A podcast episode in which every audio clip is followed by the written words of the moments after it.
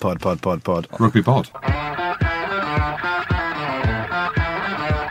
Hello and welcome back to Rugby Pod. I'm Andy Rowe, Big Jim Goody. Uh, with me as usual, Beer 52 are with us throughout the Six Nations, offering you free beers delivered straight to your door from the very best breweries on the planet. You can get a case of eight free beers, and there's no minimum commitment, so you can just take the free case, try the beers, see what you think, and you can pause or cancel at any point. It's perfect to go with your Six Nations viewing. All you need to do is go to beer52.com forward slash rugby and cover the postage. That's the word beer followed by the number 52.com forward slash rugby to get your first case of eight beers for free. And if you've been enjoying your free Beer 52 cases, make sure you tag them and us on social media as well. How's your week been, boys? Yeah, not bad to be honest. I'm I'm out of bed. It's been three long weeks in bed, and this week was all about reflection. I've looked inside myself and I've looked at myself. Uh, but what does the inside look like? Tell me. I mean, pr- pretty horrible at the minute. to be honest. Absolutely ridiculous, I imagine. Um, but yeah, I've you know I've I've looked at myself and I've thought it's time. It is time, James, isn't it, to take my diet a bit more seriously and reflect on what's gone on before. And I Which is wanna, what? Just lay the scene. So, from your eyes and from the bed upside down, looking up, and the smells and the sweat and the aromas and the shedding of skin and the soreness of bed sores. But hit me with the reason for the reflection first, just to set the scene for me and the millions out there. Well, it's pretty easy. So, uh, lying in bed for three weeks, I got the obviously I got the mirrors on the ceiling to be able to have a look up when you.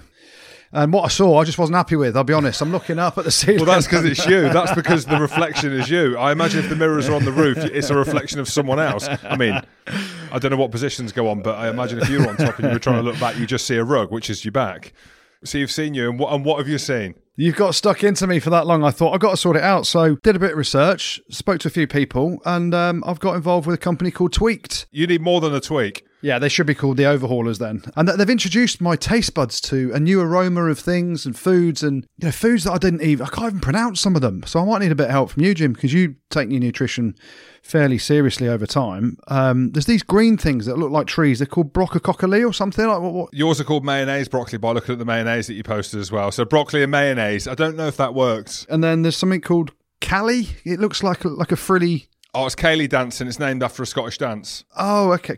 Kale. Is ceilidh dancing. okay. Yeah. So anyway, I've dropped three or four kilos already. From where? Carolyn thinks from my knees, to be honest. Um, but uh, yeah, it's been a, a week of reflection, and I also I thought about you a fair bit this week, Jim, because I'm not having anyone calling you stupid anymore. I'm not having it. People think that you're a bit of a clown sometimes. You're perhaps not as intelligent as people make it. I think you're an intelligent guy, Jim, because I'm just going to rewind a week. We talked about last week the celebrations in the France dressing room, and you just said one thing, Jim. All Tell I want to know in those celebrations, where's the masks? Where are the masks? And now look at France. So, Jim, you are a wise man. And from this day forward, I will eat my greens like you eat your greens. I will be healthy as much as I can be. And I will also listen to James Hamilton, the Oracle, the intelligent, wonderful looking man that sits before me now on this podcast. So, um, thank you, James, for showing me the light and being the intelligent one. How was your week anyway, Jim? Oh, loads going on. Loads going on.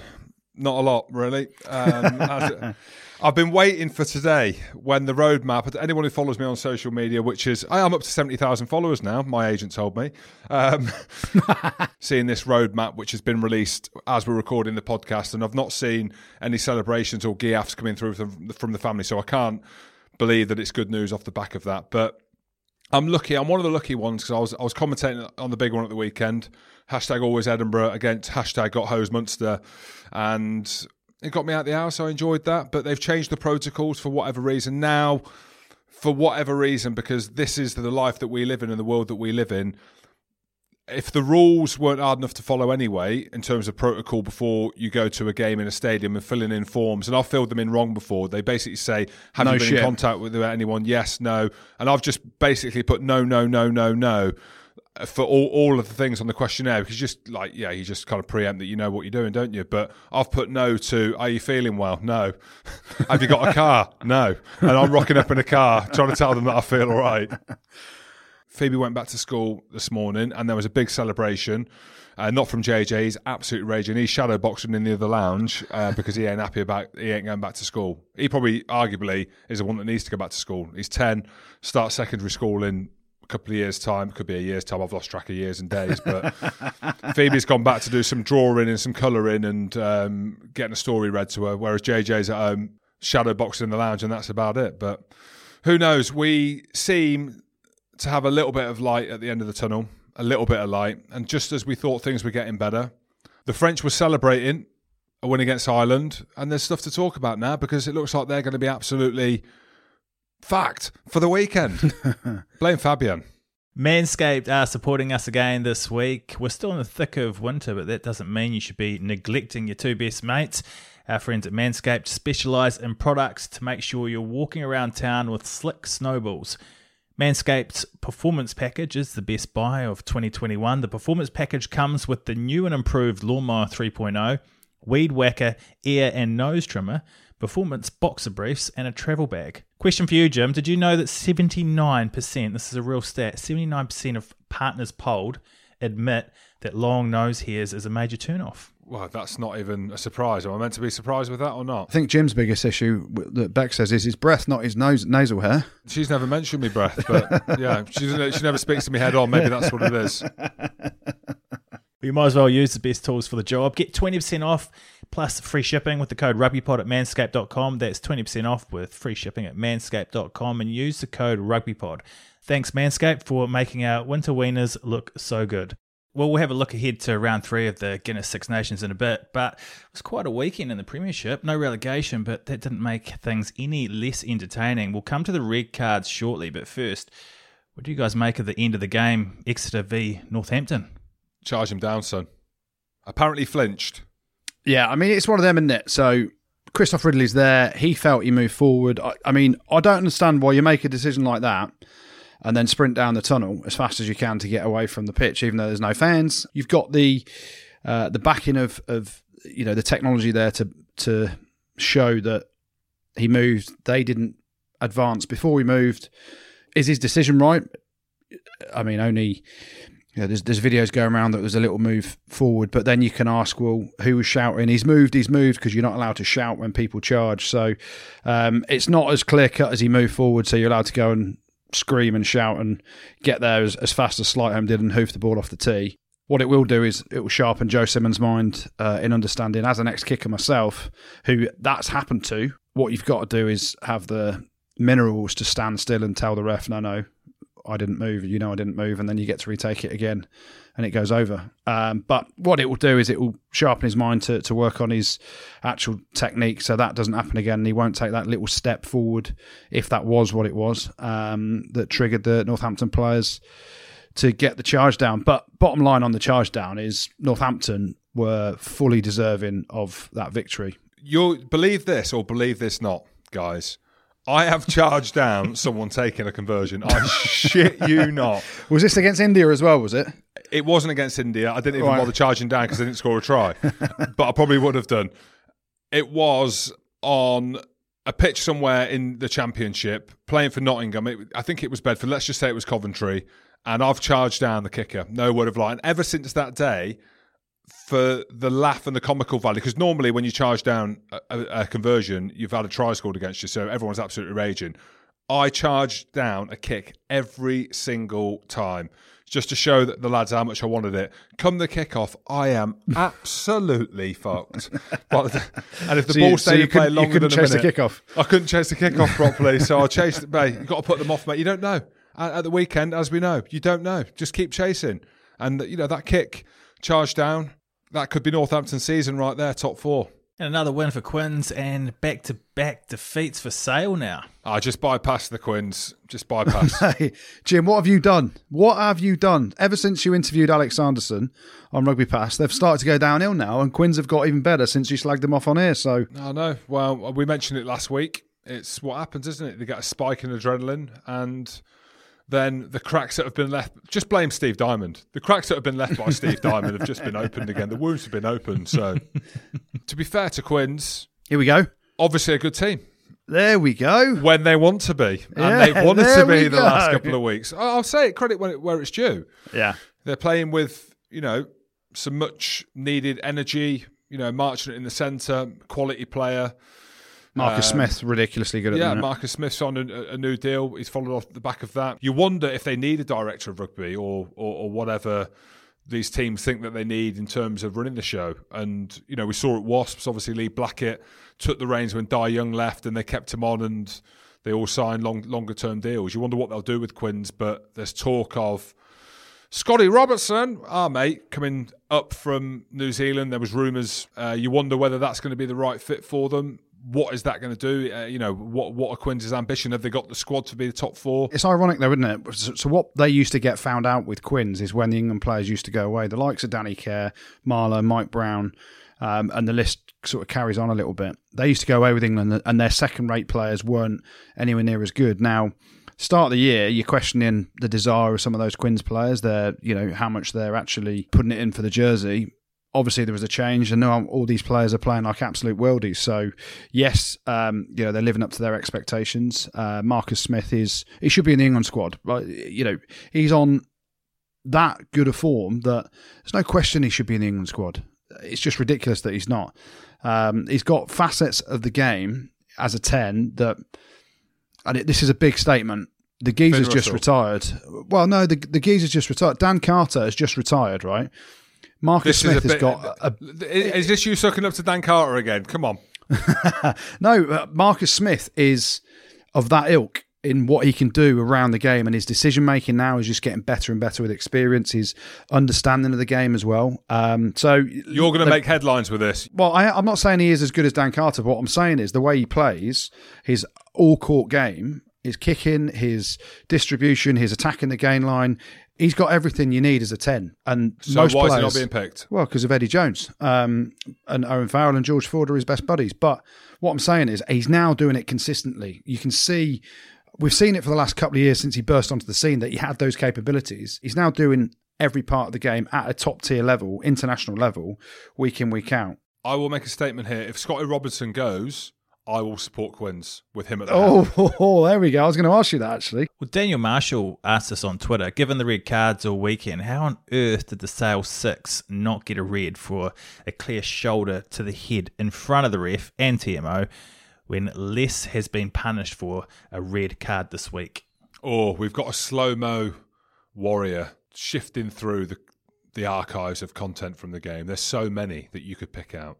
What about this one? What about that one? but we're going to talk about this one. It was fair enough. Like you, you do see the interactions and some of the stuff that I put on social media now, and people come back. What about this? What about that? And uh, that's there's so much that you can pick out. But it would be a ref trying to pick out all this stuff. But there's another one. I don't think he should have. Andrew, you. Well, I mean, it's definitely a yellow card, and I think it comes down to the interpretation of where he makes contact with. So he's illegal all the way through, and I think the referee just and the TMO didn't think he made contact with the head, but it should have been a yellow card without a shadow of a doubt. Another one on a different game, Tom Young's at the end of the Leicester Wasps game. He does exactly the same thing, doesn't catch his head, but flies in, tucked arm, you know, shoulder into the, the body hard, but illegally. It's a penalty and yellow card probably. Sean Whitelaw on Instagram has messaged us is more common sense needed when looking at these red card incidents. The one that I tweeted about, of course I did. I don't know if I mentioned it, but I got a load more followers at the weekend. Um, was the Kieran Brooks one, and that's where I put out that I think that that's arguably where you could bring an orange card in, because I don't think Kieran Brooks has meant not. You look at Zander Fagerson's one, or you look at Jasper Wiese's one. They've had a decent run up. They've gone to blitz someone off the ball, okay, and through carelessness around that, they've made contact with the head. And they're the ones for me which are, whether or not I believe this before, whether or not I want to see it as a red card, by the letter of the law, they're red cards. The ones that still get me are the adjusting defender. People are, oh, he needs to go low. You know, they, obviously needs to go a lot lower. And some players are much more comfortable tackling low. Some players naturally tackle high. But in the scenario with Kieran Brooks, as the adjusting defender, I think it's so difficult sometimes. He's not really hit him with a huge amount of force. Um, it's more the force is coming from Lavanini uh, as he's dipping. It looks like he's tried to pull his arm up, but it's been deflected down. But in the framework of the game, it's a red card, right? And I, I did say that. But that one for me is ones that I think should be looked at and be like, right, he's not gone to take his head off or he hasn't taken his head off at distance like Zander and like Jasper Wiese's one. But that one there, he's made contact with the head. He needs to go off for 20 minutes. Then we can bring someone else on. Kieran Brooks is one. Now, don't get me wrong. I'm, you know, Wasps, once a Wasp, always a Wasp, and all that stuff. But he's gone in with his arm down by his side. So he's just thrown his shoulder, which is an illegal act. And that's, I think, the thing where I completely agree. The orange card could come in. But the necessity for me is to try and depower uh, the defensive line because that's it's all about getting off the line as fast as you can. That gives you, and I said it the other week, it gives you even less time to adjust as a defender, which means the risk of, um, you know, the being a head collision is even greater because you're trying to fly up, you're trying to physically dominate someone with speed and power. So, trying to depower the defense a little bit, uh, but also the main concern is protecting the players and Players have got to learn quickly. Mike Williams is one Friday night. He's so upright in the tackle. He's six foot eight, Jim, isn't he? Or however big he is. He's tackling front on, throwing his shoulder in with his arm down by his side as a second defender. You can't do it anymore, so they've got to change. And if that means that attack starts to win collisions more than defence, then you know players are going to be protected more, but also it's better for the game, I think, for from a viewer's point of view. Hell of a comeback from London Irish against Bristol, lads. Should have won it. You got a six on two inside overlap. Who are you going to hit? No one. Hit the floor. uh, fair play to London Irish. I, I mean, Sean O'Brien off the bench was ridiculous. Yeah, it was very good. Just got quality, and everyone keeps talking about their bench, but fair play to Kidney Bean, Declan Kidney Bean. He is he's putting something together there. Taylor two halves, wasn't it? Bristol dominated that first half. Uh, Piutau was unplayable at times, and now Langer as well was ridiculous. Um, you know, imagine a back line. You've got now Langer on one wing. You've got Semi Radradra at 13, you've got Piutau at the back. I mean, just play touch boys and shout your man because those boys are ridiculous. But Irish loaded their bench, brought their experience on as Bristol took a bit of their experience off. And um, yeah, they, they Parton, you just felt sorry for him making that break. Then just just give it someone. Just don't get just don't feed the floor. Just feed someone under the sticks, pal. Dolly um, Parton, mate, you've got to hit someone. so he scored the the try that levelled it, uh, but you can only feel for him Special note though, it was it Mitch Eadie who tried to run on with his mask over his eyes. He did, yeah. My word, good lad, mate. The French wouldn't do that, that's for sure. Well, we could discuss all the red cards ourselves, but we thought we'd get someone in just a little bit more knowledgeable than us to help us out. So, the most experienced ref in the game, Wayne Barnes, joins us. How are you, mate? I'm very well, thank you. Um, always a pleasure to join um, you three on the Rugby Pod. Barnsey, it's great to have you here. And I have got a, the very first question. It's five year anniversary of our little patter where I made you famous on social media. Um, the chat between yourself and me, Newcastle against Northampton Saints, when I actually couldn't chat or breathe, and we had a bit of banter on the field, and I got Premiership Rugby to put the video out to millions of people. I've made you famous. You weren't on social media. My big question to you is: You've come on Twitter. I've made you famous. You don't even follow me on Twitter now. What's going on, Barnesy? How are you, son? Uh, I'm really well. Five years ago, Goody. It's amazing, isn't it? That um, in five years, all that happened to me is I've lost my hair, but somehow you seem to have grown more hair since. I've just grown. It's not just hair, mate. I've just grown. Let's just leave it at that, shall we? Um, I mean, you only need to put one tweet out, and you're getting hundreds of thousands of followers already. Well, I just think it's really important to, um, you know, at the moment um, we're doing some little kind of explanations about the law uh, on Throw the Book.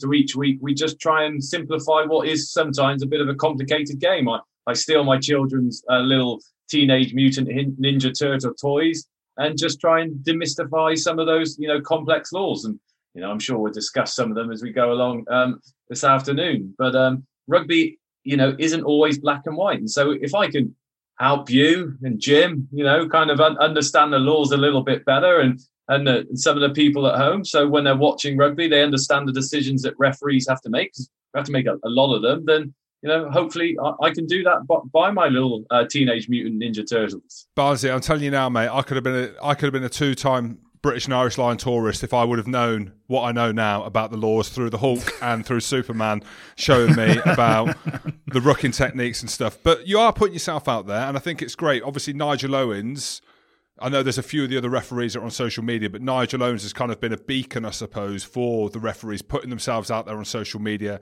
interacting with fans, um, and you know, giving people explanations. And we've done a little bit of stuff away from the pitch, um, a, a, few events. You're a very engaging person, so I think it's one. It's great that you put yourself out on social media. You've got a YouTube page, which all the cool kids do, the millennials. But how difficult is it putting yourself out there to you know to the masses when whilst you're still refereeing at the highest level? of course, as soon as you go on social media, people can can contact you and um, and give you their opinions. Um, but what what I want to do, the whole point of um, going on to um, Twitter and going on to YouTube is to help people understand the game um, better. You know, it's I'm not out there to tell people what I think about other referees' decisions. That's definitely not my job to come out here and say I thought referee X got it right or referee X got it wrong. That's for that's your job. That's yours and Goody's job as commentators on the game to get out there when I do my work on Channel 5. My, my, my job is to explain the game to people. And then that's all I'm doing with um, these YouTube little clips. It's just to help people understand um, the game of rugby a little bit better. And let's get into it then, Barnsley. We've seen five red cards over the weekend. Uh, you got yours out uh, a couple of times down at Bath on, on Friday night. It, it's obviously a massive talking point in the game at the minute. You know, we've seen other refs. Nigel Owens went on BT Sport yesterday and said the players and the coaches need to learn and learn fast. How tough is it for a referee dishing out these red cards at the minute when you're given the guidelines from World Rugby around what's right and wrong and, and how you have to referee it? And ultimately, a lot of this is coming from the players, isn't it? Well, I think that's a really important point, Goody, in that you know, the World uh, Rugby kind of guidelines have been driven on this occasion by players and by coaches. So, you know, constantly being reviewed the laws because rugby constantly evolves. The most recent one had people like Gregor Townsend, Dave Rennie, um, it had players such as Conrad Smith and the International Players um, Union, uh, led by David Quinn, out there telling referees that we've got to be strong on foul play. And there is a zero tolerance to foul play when there's head contact. That's what we're being told as referees to go out there and deliver. And so, you know, if the players and the coaches are telling referees to do that, we've got to go out and deliver that. And so, on Friday, unfortunately, you know, no referee wants to send a player off. But believe me, not not even when I sent you off, Goody, I didn't really want to. well, I bought you a muffin and a coffee, and it didn't work. But we, we don't want to do that. But you know, when a player hits another player in the head, um, and there's no mitigation, then we've got a straightforward decision to do. We've got to send that player off. And unfortunately, there were five instances this um, this weekend but players will change their behavior. It was really interesting to, um, I think it was Ali Eykyn commentating um, on Friday night, speaking about, well, we saw change in player behavior about the contest in the air. You know, very rarely do you see players going underneath each other as, as, as much as they did. We saw a change in player behavior about tip tackles. We don't see those big driving down tackles now that we've seen before. So we, we see changes of players' behaviour. It was interesting that Nigel said that yesterday. You know, players need to need to change their, their tackling technique because that's what we're towing, t- being told that players want us to do, and, and they want um, coaches to kind of hammer home that message as well. Change player behaviour, um, and if you get it wrong, you, unfortunately, you're going to have to um, receive a sanction. Yeah, because I mean we've spoken about it on here. Even at the beginning, Barnsley. I don't know whether you, it was you who refereed the game where we sent Will Spencer off for the the kind of high tackle on the adjust. Yeah. I know Kieran Brooks looked a little bit different because he was the adjusting tackler. But then you look at Jasper Wiese's probably similar in terms of what Zander Fagerson did as well. I find it absolutely crazy that the players, and this is coming from a, a, bloke who played the way that he did, who was a liability and played that way in, ter- in terms of hitting breakdowns. But when you see it now, like why this weekend? Why so many this weekend? Do you think? Do you think this will be the shift that the, probably the, the game needs? Because I was chatting to a guy literally getting a coffee earlier and he's oh what about the game it's going soft and you could see he was an old school rugby bloke and we're talking about it but there's no like you said there's no grey area that's why it's easy now on twitter when we're sat at home and you're refereeing the lads are playing when it's a shoulder to the head with force and a lot of the time there's not a lot of mitigation it's a red card. And do you think after this weekend, the players and coaches might have got the message now? I think what's interesting is you've definitely changed your tone, Jim.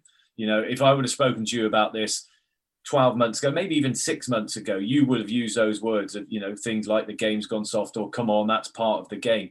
But you now understand it more. And I think we, we all read the, the press and we all hear about the concerns in the game, and we've all got a role to play. And so my role is to take what the players and the coaches are telling us they want us to do. Your your role, I think, is to go out there and say, you know, when we are doing these, um, you know, doing these matches, and you're commentating or you're reviewing it on a Monday, is to say, look, the players are really, really clear that, that, that real clarity in what they're being asked to do. And it's when you make a tackle or when you um, come into a breakdown, it's to use use your arms, wrap, attempt to grasp, and go a bit lower. Don't target someone's head. And if you get it wrong because there's a slight adjustment, you're going to end up either going off for 10 minutes or you're going to be sent off.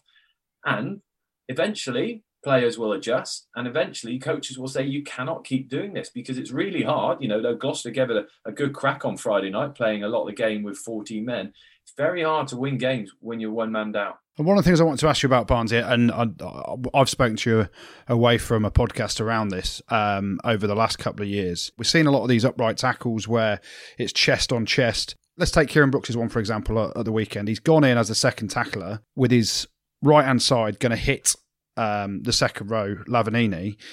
What has he got to do with his arm to show that actually it's not just a foul play from the outset because it's not just a straight shoulder to head? So the law book's really clear on this. When you make a tackle, you've got to be attempting to grasp. And you can't do that with your either your arm in what you know would be described by some coaches as a chicken wing, you know, almost across the body, or you can't do that attempt to grasp if your arm is turned backwards and your your your knuckles are clenched. You're not attempting to grasp. So what we want to see players doing is when they hit with that right shoulder, their right arm is coming around and grasping or attempting to grasp at the same time.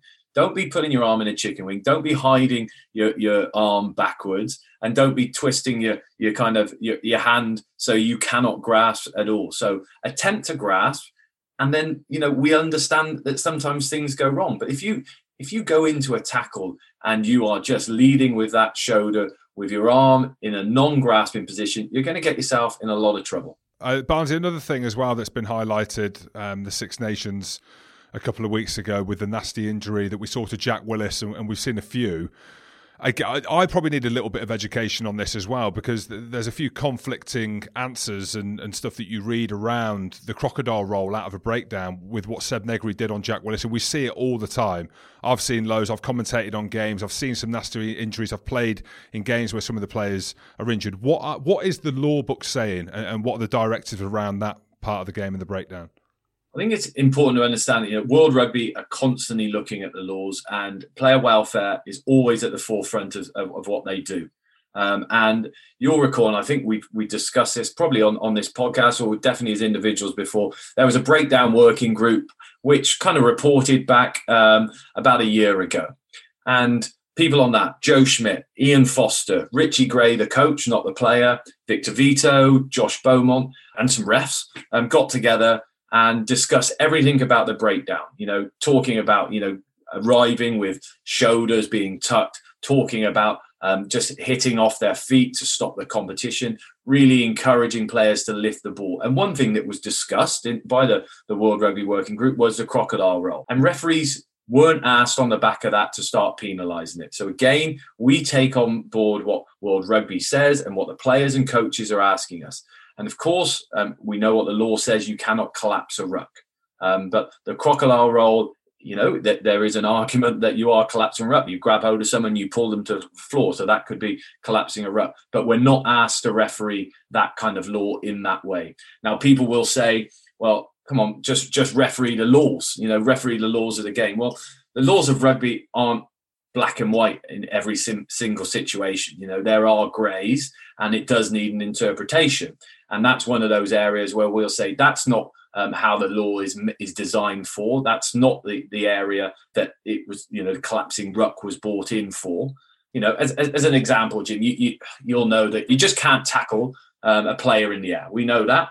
But then when a player dives for the corner, and I'm sure we'll talk about this in a moment, player dives for the corner, flicks their hip, um, heels up to avoid going into touch, everyone's allowed to tackle them, even though they're in the air. Both of their feet are off the ground because that's how you interpret the laws. Rugby isn't, you know, just black and white. There's, you know, there's an element of subjectivity in it. So you take that crocodile roll. Yes, I know what the law says around collapsing rucks. You cannot do it.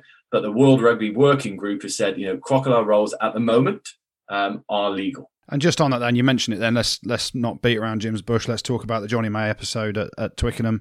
Everyone's saying what a wonderful try, uh, unbelievable finish. Me. Apart from Jim, actually, yeah. I feel and, bad and about there, now. And there were quite a few people. Clearly, I know. Again, I don't want to bring Nigel Owens up too much, but he went out on Twitter and said, you know, it's the difference between is he jumping the the tackle to avoid being tackled, or is he starting his dive? Um, how hard is that for a ref in the in the moment then? And we talked about it on the podcast last week around Mike Adamson's decision making on that. How hard is it for a referee in that split second to make that decision? Did Jonny May jump the tackle, or is he trying to dive in the actor score him? Well, I think that's a question, isn't it? And that's what the referee has to do by having a quick look at the screen, um, discussing it with um, his or her teammates and deciding, well, was he diving to score or was he jumping to to avoid the tackle? Another another grey area, Goody. You know, the law book doesn't talk about you cannot jump to avoid the tackle. There's nothing in the law book that says you can't, but we all know that that's dangerous. If you're running down the pitch, down the halfway line, someone's coming across to to tackle you, you can't hurdle over them you know, because you don't want to catch a knee, you don't want to catch an ankle. But the law book doesn't specifically say you cannot jump over a tackle, but that's how we interpret it. We say that's dangerous play. In the Jonny May incident, it splits opinion. Some people think he's diving to score, other people think he's jumping over the tackle. I, I was uh, listening into a, a, referee society meeting uh, early last week. You would have loved it. It was loads of banter. I bet there was loads going on. um, and there was a they had a vote at the end of it, and it was 18-15 split on whether they thought the try should be dis, um, scored. And there's so you know there, there, are those decisions in rugby which will split opinion. If you're you're an English um, fan, you're going to think it's a try. If you're, you're an Italian fan, um, actually, if you're an Italian, Welsh, Scottish, uh, French, Irish, I think it's French, uh, dry. so, um, you know, one of those will split opinion. Who won then? The 18? Who were the 18? Try or no try? I think they awarded a try in the 18. So pos- positive. Oh, English. They were the English. and an English referee society. it was, Barnsley. Well, you know what? The, the engagement got me 3,000 extra followers, mate. So either way, it was, it was, it was a positive. Um, How many are you up to now then, Jim? Oh, I, I know. Just a, around around 70,102, but I've not looked um, I've not, I've not looked, looked, for a while. Apparently, it's a thing. As you know, Barnsey, the YouTube's the one because you can monetize that. You can make money. So that's the, my next play. Um, Barnsey, orange cards. Is there any likely of us seeing anything like that? Are we watching down in Australia with a kind of keen eye to see how that unfolds? Would you be for that or not? Um, I think it's really interesting to see Law's trial because we have to keep up. Uh, you know, the lawmakers and and then the decision makers has to keep up with the game. So you know, trialing it to see if it works. And I think there was. I haven't watched this weekend's um, Super Rugby Australia game, but I'm told that there was a red red card or an orange card in it and the player came back on after 20 minutes. Um, so, you know, they're trialing that. The other thing that they're trialing um, over in New Zealand is the TMO um, captain's referral. So, a bit like cricket, where captain can go over and say, I want you to check X, Y, or Z, or I want you to check this bit of foul play, or, or I think it's our scrum and not their scrum. Um, in the last five minutes. So, some really interesting trials down in Australia and New Zealand. I always like to sit back and watch see how they evolve, and then make my opinion up because you can make a make a prat of yourself if uh, you come out and say I think it'll be a wonderful idea and then it gets no support whatsoever. So you sit on the fence, Barnsey. Is that what you're saying? the job as a referee.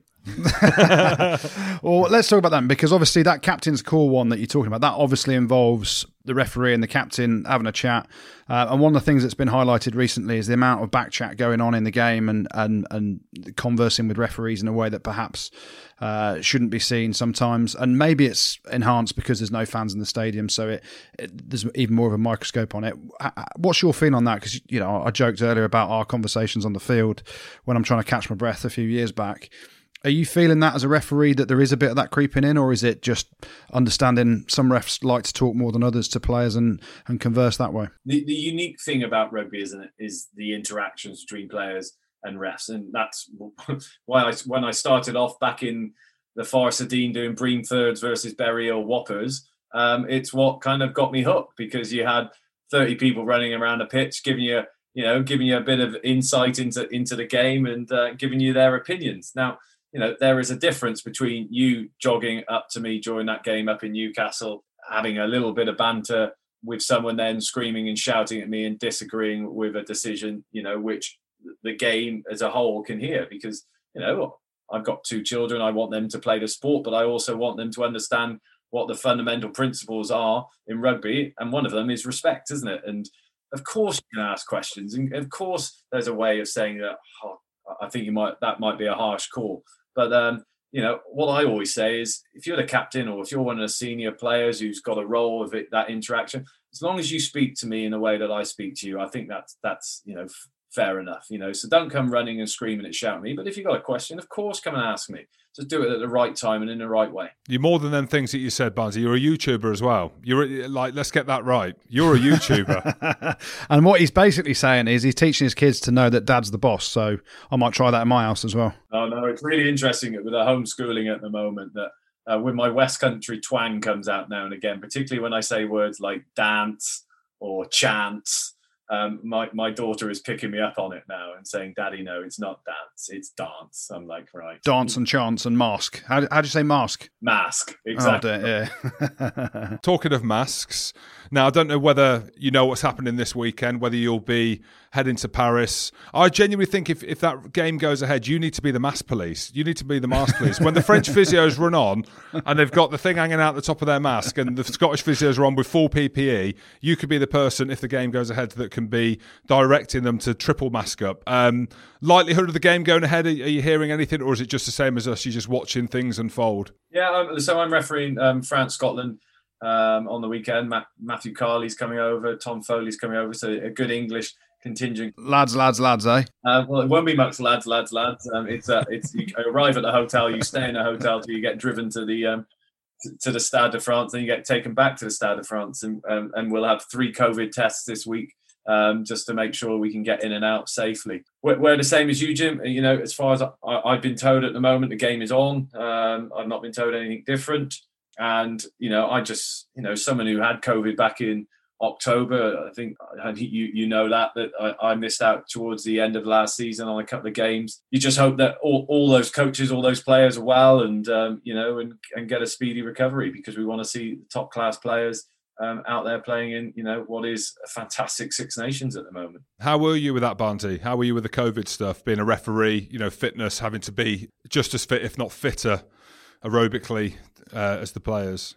It was it was amazing. I I, I wouldn't have known I'd, I'd had it, Jim. I was re- very lucky. You know, you you read some um, some awful stories from around the country, um, but if it wasn't for my twice weekly COVID test, there's no way I would have known about it. Didn't have a sore throat, um, didn't get a temperature, um, and so I was extremely fortunate on that front. So all of a sudden there was a knock on my door about seven days in, and a Wattbike uh, was delivered to. oh no! um, and it, it, was interesting, you know. Um, within two weeks of that, I was back refereeing actually the same game. Um, no, France versus Ireland. I went across um, on the Friday to referee France versus Ireland. So extremely fortunate that I got that quick t- turnaround, and you just hope that you know that the players that you're reading about this week are, are the same as and, and as fortunate. Yeah, definitely. And hey, it got you out of homeschooling for a bit and bath time and all that stuff as well. So well played. Um, you mentioned the Six Nations, the other games that you you have done. Uh, I want to just quickly talk to you about um, the Wales Ireland game, which you refereed and um, obviously sent Peter O'Mahony off, and rightfully so. As a referee, it was hard for you, the angle that you saw uh, initially, your sentiment was that it was totally unavoidable. It was a rugby incident. The beauty of having the TMO was the game stopped. You reviewed it, and it was a clear red card. One of the things that I'm asking for, and I have asked over the last couple of weeks, is when a player like Tomas Francis gets hit like that and obviously makes it known to you that he's been hit. He then gets back up in the defensive line and then the play stops and he goes down again. Surely that player, whenever there's any sort of contact like that, needs to go off for a HIA. Um, that's one of the things we're not seeing at the minute. And I'm a little bit skeptical around all coaches are looking for that edge. Are they going to tell their players to start saying, I've been hit on the head and stay down? So they look at it as a tactic to potentially get players sent off, which we don't want to see either. Um, as I said, I, am a I'm a ref, I'm a homeschooler, I'm even a YouTuber now. yes, you are. Um, one, one, one thing I'm definitely not is, is a doctor, Goody. Now, player welfare is at the forefront of everything that um, not just the RFU, but World Rugby are doing at the moment. So I'm sure that this is something that um, would be would have been discussed, um, and um, doctors and and you know administrators are all over concerns around concussion at the moment. You know they are taking this as uh, as a huge priority.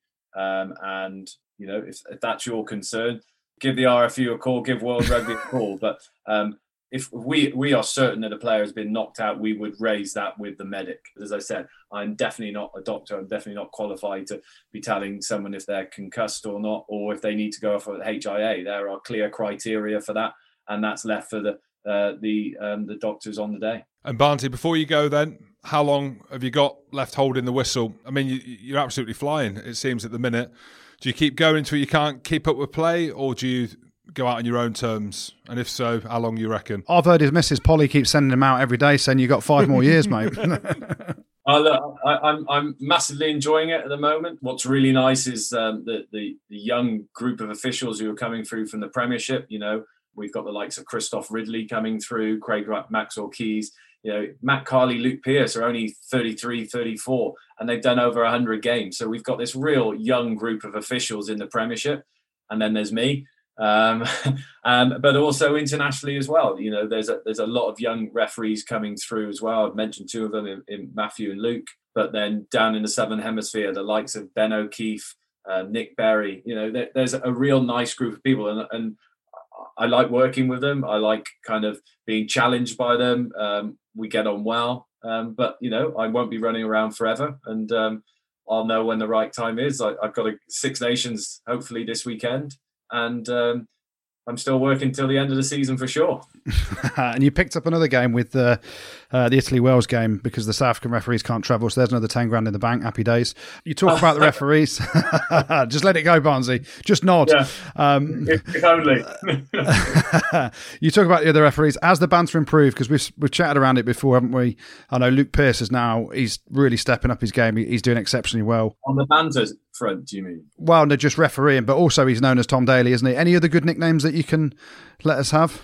Uh, look, um, you know, us us refs are crazy bunch, as you can imagine. You know, the the, the changing room kind of antics. Or oh, if only you could see it. It's probably, you know, you thought Living with the Lions would be a good kind of DVD. We all remember that 1997 kind of. Oh, tell you what, Living with the Refs or, or, watch the whistle. There we are. Oh my! I'm sold. Watch YouTube. the whistle. Here he is. YouTube. Get it on there, Barnsey. Amazon, sign us up. I say. lads, lads, well, well, Barnsey, keep doing what you're doing, mate. I'm telling you now, the YouTube channel keeps growing, and you keep engaging, mate. You, I'm telling you now, you'll be making 100 quid a month by the time you retire. Perfect. Amazing. Top man, Barnsey. Cheers, Barnsey. Thanks very much for coming on the show. Best of luck this weekend uh, in Paris and best of luck with the YouTubing as well, mate. Cheers. Thanks, Andy. Top bloke. Top bloke. Always is. Great value.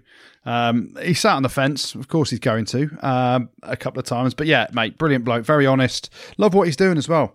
He wants the social media game, doesn't he, Jim? Everyone wants it. It's not easy to do. You you hit a ceiling. Now, Barnsey like David Attenborough, went up quite quickly. Not to David Attenborough's numbers, went up quickly enough in there with the millennials. But the game needs it. Joking aside, the game needs that interaction with engaging referees at the top top of the game. Nigel Owens is great having done that. Barnsey is obviously still in the game. He'll have a different perspective on it. And especially now, right? The game is at a crossroads, it feels with a lot of things. And, uh, you know, I think the whole lockdown thing and the whole social media thing, we've all bloody got an opinion, haven't we? If we're at the games and the fans are at the games, is the engagement and the questioning and the divisiveness going to be the same? Probably not. Because we're all going to be absolutely steaming responsibly and loving life, but we've got nothing to do. So we're all at home debating stuff, and in the middle of all that, are the referees. So class to have him on. Really like Barnsey, and uh, you know, as long as he goes on for, I don't know, was there a hint there that this might be his last season? I hope. No, not, mate, mate. No well, I, I know he gets dominated at home by Polly, his his better half, um, and so she's just going to keep sending him out the door to work. But he's also got his uh, his legal career to. Well, I thought he was a coffee maker when he's a barista, isn't he? barista, yeah. Uh, some people call it a barista, but he's a barrister, um, and he's. I thought very, that was the same thing. yeah, he's very, very successful at that as well. So uh, we want him in the game for as long as possible. Um, because uh, he, you know, as he said, there's a young crop of refs coming through, and he's at the top. He's the beacon of light of everything they're aspiring to be. So the longer he stays around, the longer he educates them and helps them along the way, the better the game will be.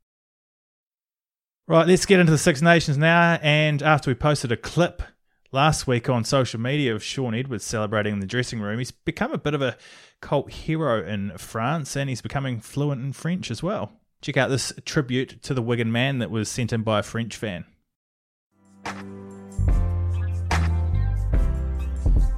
Jamais allé en France, donc il peut pas parler le langue. Mais il a le garçon bleu au sommet du monde, allez le bleu. Je pense que nous avons une amélioration euh, dans le Autumn's Cup.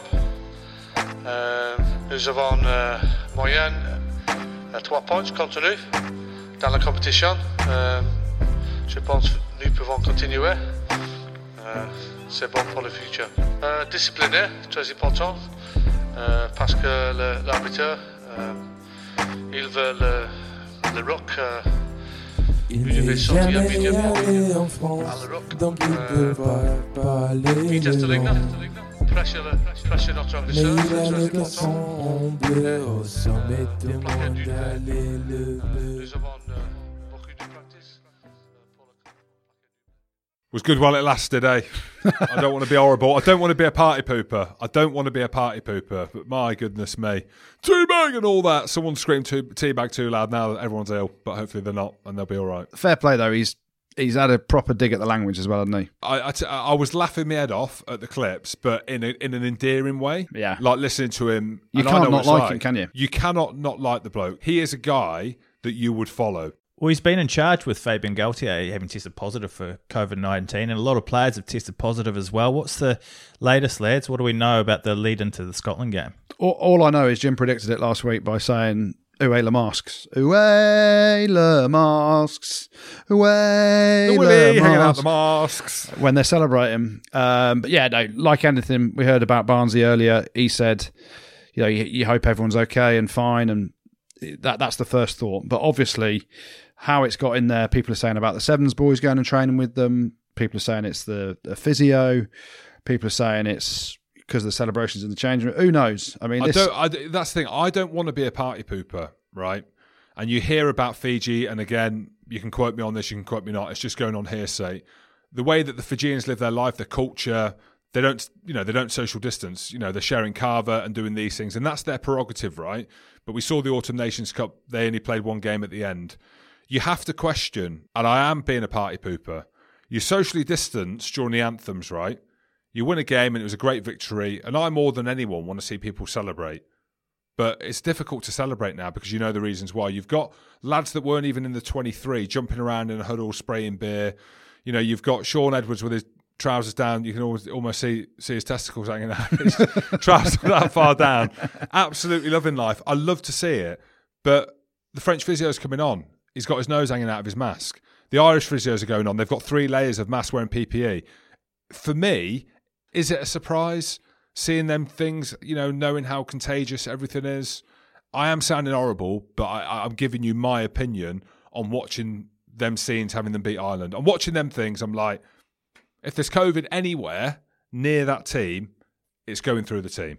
Ireland, you'd expect if these players had it going into the game, you'd expect some positive cases to come potentially out of the Irish camp that haven't come. So you then have to question what have the French been doing. So the only thing that could stop them winning the Grand Slam is themselves, maybe. Who knows? Do you know when they're making a final call on it? Well, alas, the roadmap, alas, uh, has been announced that on Wednesday there's going to be a decision, I think. So um, maybe Scotland have got a chance, hey, Jim? Alas, alas. What does alas mean? It's a holding word, Jim. Just go, um, uh, uh, uh, uh, um, um. Alas sounds better, though, doesn't it? Alas. You know, or just do what we do. Just, just say, mate, mate, mate, mate, mate. Scotland got a chance, Jim? Yeah, I think we have got a chance. Beat them last year. I know they had 14 men. How's that? Haouas uh, got sent off. Um, but will the game go ahead? I don't even know. All right, let's just say it is going to go ahead. Scotland by eight. There we go. There we go. It'd be interesting actually what happens. The announcement's on Wednesday. Obviously, our podcast will come out Tuesday morning, but you'd expect them to postpone it as they have done previously in the Six Nations, and there is still a fallow weekend to come, isn't there? Wales, England. George Martin was called up to England's Six Nations squad as Jack Willis, the replacement. Uh, so still no Sam Simmonds, Goody. I mean, Eddie Jones. That's all I'm saying. Listen, I, I don't want to take anything away from George Martin at all. We've spoken about him on the podcast, haven't we, Jim? How he played really well uh, a few times. Sam Simmonds has scored more tries for Exeter Chiefs this season than George Martin has played first 15 games for Leicester Tigers. Bottom line. George Martin's a second row. And he can play six. He does play six, but it's But not like, again, it's not like for like. That- Yeah, it's not like for like. You've got a perfect opportunity to pick the one of the form players, if not the form player, this season in the Premiership, and Sam Simmonds. And um, Eddie Jones says, "Nah, mate." that shows now that there's no way in for him. I, I, Yeah. I'm, I feel sick for the bloke. Not that sick, just a bit sick. Bit of a sniffle for him. But, But Ed, Eddie Jones talks about arousal levels and all this stuff. Watch Sam Simmonds play rugby and how he breaks the the gain line pretty much every time he touches the ball. You know the explosion that he's got around uh, off the base at eight, his fast feet, his power through the contact, his yards after contact as well. All the things you're talking about that England have lacked, he's got them in spades, and he's performing that way week in week out. You talk about arousal levels. Um, he gets me aroused, and he gets all England fans aroused, I think. But Eddie says, "Nah, mate." But Eddie Jones said he's not a dictator. So you know he, he's come out himself and say it's not a dictatorship he's running. Listen, Eddie. Eddie will bite his nose off to spite his face. You know, uh, the first thing he knows people will ask if he brought Sam Simmonds into the squad, should you have done this sooner, Eddie? You know, what's he changed from, you know, now to the autumn to see why he, doesn't get picked? But he doesn't want it to be about Sam Simmonds. He wants it to be about himself. So um, he's probably picked George Martin, and I hate using George as you know the reason, but he's probably picked George Martin so that we all know he's not going to change the team, bar injuries. So we all know Billy Vunipola starting at eight. We all know Tom Curry's playing in the back row. And Tom Curry, rightly so, but Billy does he deserve to be picked on form? Does Mark Wilson come back in at six? Um, you know, uh, it's something where you know Courtney Lawes does he play six, but what he's done is he's just made it about himself not picking someone as opposed to just giving that guy an opportunity in the environment. I can't imagine any of the players are saying don't pick Sam Simmonds because anyone around the game that speaks to or of Sam Simmonds, he's a lovely guy, so he ain't got a bad bone in his body. It's not there's no issue there. It's become personal for Eddie Jones that he's so stubborn and digging his heels in that he's set in his ways. That he doesn't want to pick someone who's on ridiculous form and and you know, George Martin's been drafted into the squad. George Martin ain't going to play, is he? Let's be honest. But it's great for George to get that experience, but Sam Simmonds should have it. And Jim, still no Ben Spencer. Alex Mitchell's been called in to replace Harry Randall. again, another one. Um, rate Ben Spencer. Arguably, you can say Bath aren't playing that well, but it's weird because the way that Ben Youngs plays, I personally think that Ben Spencer plays that way, arguably better at times in, ter- in terms of his box, box kicking, physicality, his size, the way that he engages with the pack. I, I'm almost at the point now where there's no point me even talking about. You know, I don't even pass opinion on it now because not that it's farcical, but in my opinion, he's not picking the best players. And that is that is his prerogative, right? He's head coach, so Yeah, he is. Uh, Maybe he's seeing stuff that we're not seeing. I don't know. Or maybe there is certain personalities that he wants. But it's, you know, I I read something on, or heard Mike Brown this week say something about when he gave his opinion on the way that he was playing personally himself and challenged Eddie, that it went down like a shit sandwich, quote and, and, and, uh, exactly. And another one, Danny Care. You know, he hasn't played since England played Japan at Twickenham, and he had a, a debrief with Eddie Jones after that, and said, "Eddie, I want to play in the full team," and he hasn't played since. You know, and it's all right because Elliot Daly says Owen Farrell's amazing. I'd say the same about my captain if Jim was my captain and I want to get picked as well, and I wasn't playing that well. So, but listen, I'm desperate for England to beat Wales this weekend. Um, you know, all I'm saying is Ben Spencer was involved in that World Cup final, and the the bus was late. Was it because he was in his room and he held the bus up? That's all I can think. I that don't must know. be the, that I'm must try- be the. Re- How do you go from being at a World Cup final, singing the anthem "Loving Life" with fans, to next thing you're at Bath. You've got Hoops screaming when when they beat Gloucester at the weekend. Pulls his snood down that's paper thin as a bloody dirty nappy, and then he pulls it back up, and that's it. And then no, Ben Spencer's nowhere to be seen. Who are you guys picking for the Wales back three now? Josh Adams is back. Oh mate, it ain't just about the back three. That Wales back line. George North's back. Where do you play him? Do you play him at 13? Davies is back. Jonathan Davies in the centres. Do you start with Gareth Davies and Dan Biggar at halfbacks? Yeah, you got Louis Rees-Zammit. Josh Adams is back in. Liam Williams at fullback. Leigh Halfpenny potentially as well. So many of them. What a back line that is. I'd go Gareth Davies and Biggar at 9 and 10. Jonathan Davies and George North in the centres, Rees-Zammit, Josh Adams on the wing, and Liam Williams at fullback. World either backline. I'm just saying Wales for wooden spoon without that line. the fair play to Wales, fair play. You know, fair play to George North. I, for one, was questioning whether he still had it, and I think he's been brilliant when he's played. Um, in 13, 100, 100 caps this weekend. 100 caps this weekend. So, uh, 100 caps for George North, however that comes, whether or not it's starting place or on the bench, or, you know, hopefully we'll see him fit. But 100 caps to have played the game, how he's played the game, the profile that he's brought to it, tip of the slipper to you, big fella. Well, let's have a look at the Guinness Pint Predictor on Match Pint and get your predictions. If you want to get involved, it's the same format as usual. Just download the Match Pint app from all good app stores, predict the scores, beat your mates, and win great rugby prizes, including signed shirts, ultimate home viewing bundles, and loads of great Guinness gear. And make sure you join the UK's biggest private league with the code RugbyPod whoever wins the Rugby Pod League outright is going to win last year's Calcutta Cup match ball signed by the captains Owen Farrell and Stuart Hogg. So it's well worth joining up. Let's start with Italy v Ireland. I mean, there's whispers. There's whispers out there in the public domain that people are thinking Italy. I don't know off the back of what. uh, uh, you seen John Cooney not in there? Mate, what's Craig going on there? Craig Casey played well for Munster the other night. I don't know. I don't, I don't know. Maybe another one. Let's not talk about him. He might get in. Ireland are playing France. Jamison Gibson-Park plays the whole game. So Farrell didn't have the confidence to bring Casey off the bench in that game to try and win a game or change a game. Uh, Cooney needs he needs to be in the squad, but he's not. So oh, Ireland by twenty. Ireland by nine. Really, that close, I I, I think Italy are all right. I'm, I'm mate? Sexton's it- back, I'm pinning- mate. Sexton's back. All right, Italy by three. I'm joking, Johnny. I'm joking, mate. Yeah, I'll stick with Ireland by nine. Um, I think it's going to be a tough game for them. Wales England. So hard to call It is, isn't it? because because I I feel like I'm going against Wales the whole time. I'm just gonna I'm gonna go Wales by six. Really, Jim? I don't, I don't think so, but I'm going to say it because I've been horrible to Wales recently. But I'll go Wales by six. Yeah, tough one to call because obviously Wales are uh, two from two with confidence. You know, they've had two red cards go in their favour. They've got a world of a bat on, as we just spoke about. Oh, England, no form, but got the power players. I, at some point, England have got to get, come good, haven't they?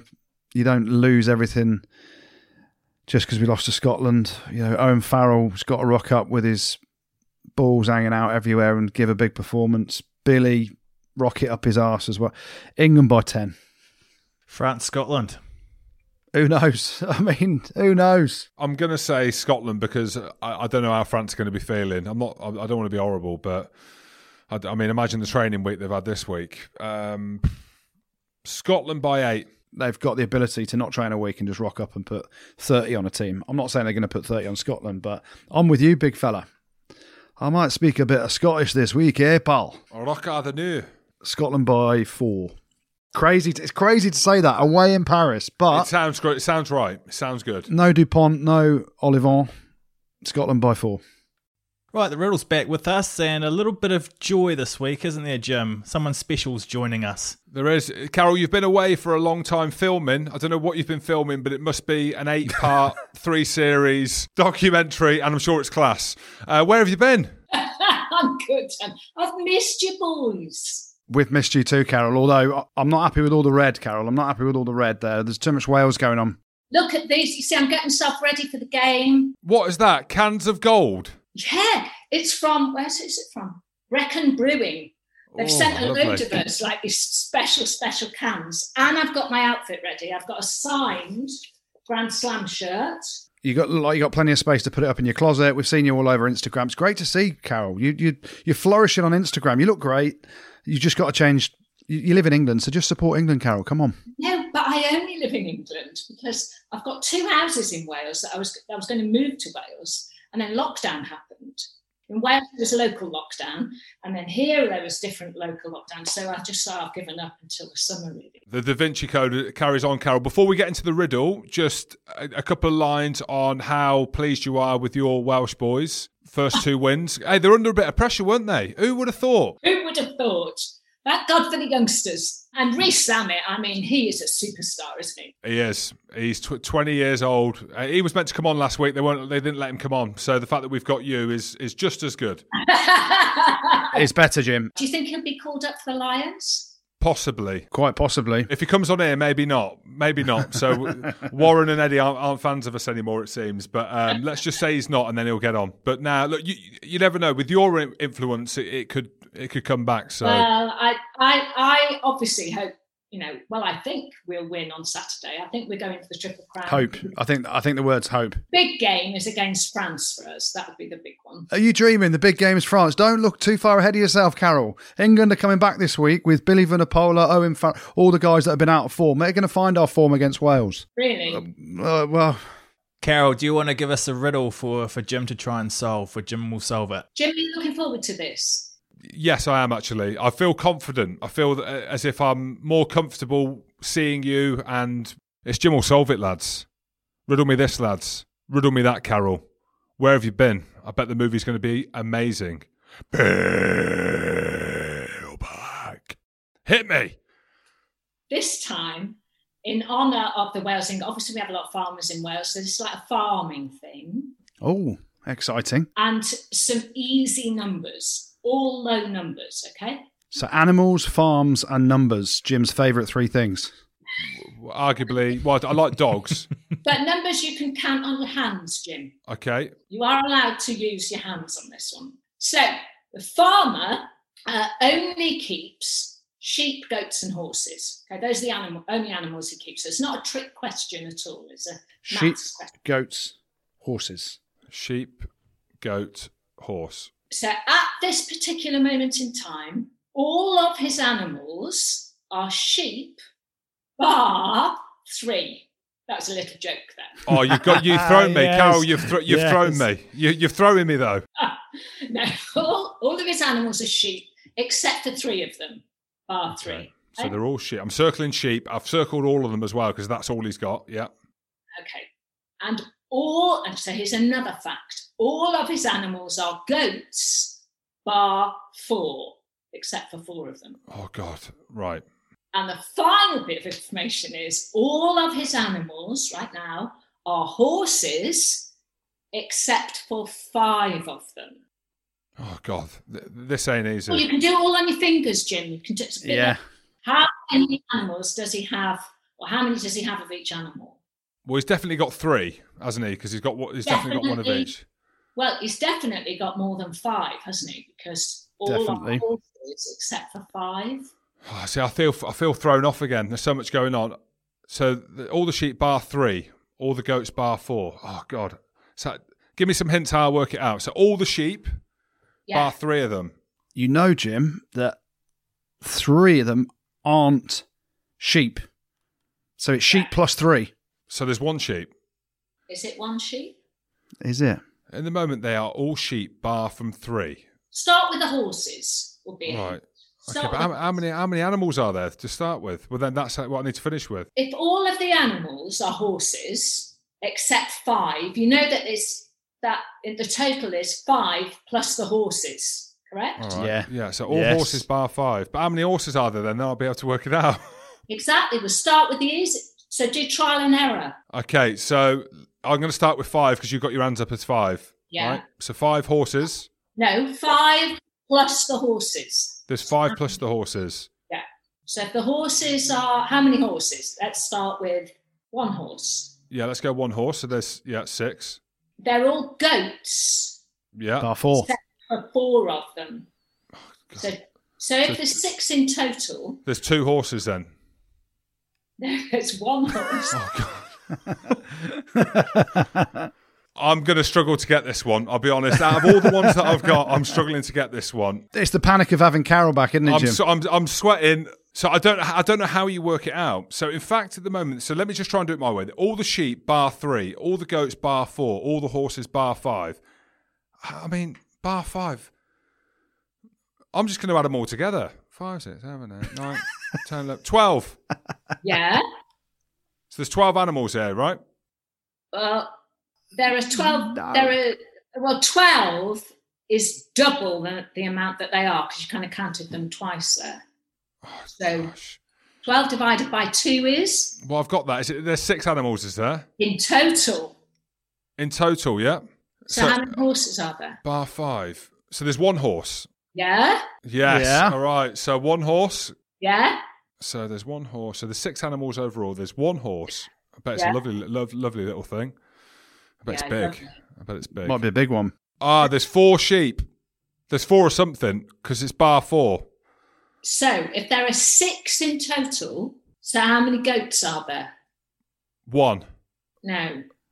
All Well, guess- goats bar four. So if you got one horse, Yeah, you got one goat. no. All goats bar four. So you got one or in those bar four. So there's four, and you've got one horse. We've worked out there's one horse. That leaves Okay, you do. You hold the fingers. So that leaves three. So you've got three goats. no, not the goats. They're all goats Three bar sheep. four. There we So you go. got three sheep. You got three sheep. Okay. So three sheep. Lovely. One horse. Okay. How many what's goats? left over? The goats. Three, four, So remember, Two. it's six in total. two, Hey! three, two, two. Hey, cheers, man. I'll be honest. That is the hardest one. That's the hardest one I've ever done. That, that Carol, out of all your countdown days and your arithmeticians, that is that a hard one? Yes or no? That is it. That is the hardest thing that anybody has ever had to resolve. Oh, it's a good job I'm an athlete, eh? was was an I athlete. saw that on Instagesm, uh, as my predictive text calls it on my phone. Insta Jezime. You- Have you noticed anything different about Andrew Carroll? No. Oh, four kilos, Carol. Four kilos. He's he's lost four kilos off his knees. She can't see my knees though. That's the problem. There you go. Um, that's my leg. Oh, That's my leg in a plastic cast. Yeah, had an operation a couple of weeks ago, Carol. You've seen it on my Insta Jism or whatever you call it. in your Instagesm, I have. Well, I'm getting into my fitness now, boys. I'm going to be ready for it. When the live shows start, you better be fit and ready to drink. That's all I'm saying. I am. Can't wait. I reckon it's right up your street. Walkabouts the lot, lads, lads, lads, in Soho, in London. or down Mary Street in Cardiff. I fell out of a taxi there actually once outside the chip shop. Carol, we don't know when we're going to get you back. Now, this has been bugging me. You might be able to answer it, you might not. This has been bugging me for, I'd say, a couple of years. Where's Gavin Henson? Where's he gone? I don't know. He might be working for like a sunbathing salon or something like that, like a tanning salon. well, news is he's What? obviously he started his own pub. He's he's got his own pub somewhere in Wales. Wales is a big place. Yeah, his town is still strong. So he's gone from the sunbeds to the fake tan, To still the on the fake injections. tan, to the injections, and now he's starting playing rugby league. Now he's coming back. He's making a comeback. He wants to play for, home. He wants It to play is. for Wales in the Rugby League World Cup. We'll hunt him down, Carol. Once things get back to normal, yourself and Gavin, not together, but separately, and we'll, we'll all meet up in Cardiff somewhere. Socially distanced. Social, yeah, well, there won't be social distance back then. Apparently, the roadmap's the roadmap's been laid. Please, God. this too will pass. All right, Carol, thank you so much for coming on the show. Really appreciate it. And uh, best of luck this weekend. Maybe not good luck this weekend, Carol, because England luck, are coming. Carol. We're coming for you, Carol. Cheers, boys. Cheers, Carol. Live show in Cardiff in June. Carol lead, leading the charge. I will. Come and stay at mine. There we go. Cheers, Carol. Lots of love, boys. Lovely lady. Lovely woman. Lovely woman. Great to have her back. Apart from the fact that she's dressed head to toe in Welsh gear because she's Welsh, even though she lives in England. How nice uh, to have her back on. And your panic, Jim. The sweats came. You couldn't do the riddle properly. You were just mesmerised by Carol, weren't you? Sheeps, goats, horses, one, four, five, sixes, and sevens. I was struggling. I'll be honest. I was struggling with all them numbers. They were just flying over my head. Yeah, lovely to have Carol back, though. Right, let's finish things off with the good, the bad, and the ugly, which is brought to you by the helpful guys at Sons who are helping all you men out there with one of the key issues that they don't often talk about how to keep your hair. They're a men's health brand that offers a range of licensed and medically proven products for preventing and treating hair loss, as well as free online consultations with GPs and they deliver via a monthly or three monthly subscription direct to your door. It's reasonably priced with no contract or hidden charges, and most importantly, they get results in 9 out of 10 men. So just visit sons.co.uk and use the code RugbyPod20 to get 20 quid off your first order. That's S O N S.co.uk, and the code is RugbyPod20. Yeah, loads of good, and we're going to start off in the Guinness Pro 14, James. Where Uh, no, going? it's not the it's not the game that you were commentating on. It's the other game in Scotland. Uh, Ulster beating Glasgow Warriors, not so warrior like, uh, away from home, and that man we just spoke about, John Cooney, absolutely dominating, on fire, showing Andy Farrell what he's missing in the Ireland squad. Just pick him, Andy. I blame Jim Hamilton for his non-selection, but just just pick Cooney, please. Please, everyone wants it. Uh, great performance by Ulster and especially Cooney. Uh, what else was good? Get one of my old clubs in, shall we? Can't be the Wasps. Cannot be Wasps after the weekend, so we're not going to mention that. But Brive, me old Brive. We beat Bordeaux at home. Bordeaux flying in the top 14. Uh, so a good victory for Brive this weekend. Uh, what else was good? Uh, we're going to go to Rhys Priestland. On the theme of Welsh players and England Wales, or Wales England, Rhys Priestland showed his monster spuds at the weekend to kick a long range penalty winner uh, in very tough conditions. Watching that game, the wind was howling all over the place, the rain was coming down. Uh, Rhys Priestland slots it over to help Bath on their way to victory with, with a kick towards the death. But more importantly, he is one behind Sir Jonny. It's not Sir Jonny Wilkinson, is it, Jim? Is it Sir Jonny Well, Wilkinson? Um, I, I imagine it will be. Let's, of course, it is. So Rhys Priestland has kicked 27 kicks on the spin in the Premiership. He's one behind Sir Jonny Wilkinson's record. So if he knows about it and hears about it, which he will because he listens to the podcast, he's turning every kick down over the next few weeks until they're straight in front of the sticks from about 10 yards out so he can break the record. But let me tell you, 27 kicks on the spin is a hell of an effort and one of them a tough one to win the game for Bath at the weekend. So tip the slipper to him. Here, What else is good? We'll go to another old club of mine, actually. And it's the club that I spent the majority of my career at. Leicester Tigers. Their boys are back, Jim. They looked back to their gnarly old ways and days. And you just go back, you reminisce, Jim. That forward pack, the likes of Garforth, Rowntree, Martin Johnson, Jim Hamilton. The names just slip off the tongue, right? And they were a forward dominated team back in the day. And that's what it looked like at the weekend, didn't it? That pack absolutely monstered the team they were playing against, Wasps. Um, fair play to Steve Borthwick. He's got them ticking over quite nicely up front. So, hell of an effort from the Leicester boys. Tip of the slipper to them. You and Jono, that you showed them the way, right? yeah. D and E, mate. D and E. Uh, what else was good? Quins, uh, we'll give him a mention. Four on the spin. Joe Marchant, especially. Um, two tries in his 100th game for the club. So uh, well done to them. Marcus Smith on outstanding form. Um, London Irish, we mentioned it earlier, the biggest ever comeback to draw a game in the Premiership, um, ending 34 all. A hell of a game. Uh, Bristol had some magic in their boots as well with Piutau and Naulago absolutely dominating, looked unplayable at times. So that was a hell of a game. But the good this week can just go to one man, one guy that I took his head off one day. One day on my Super 14 rugby debut, I decided I'm going to take his head off because he's too good looking, he's too good at rugby. He was a legend in the game. He's just retired. So, a tip of the slipper. The good this week goes to Dan Carter, who has retired. He made us all look pretty bang average as fly halves. He graced the field with sexiness, absolute brilliance. He had a wonderful career, a couple of World Cups that he was part of as well. So, uh, this week, the good goes to Dan Carter and his career.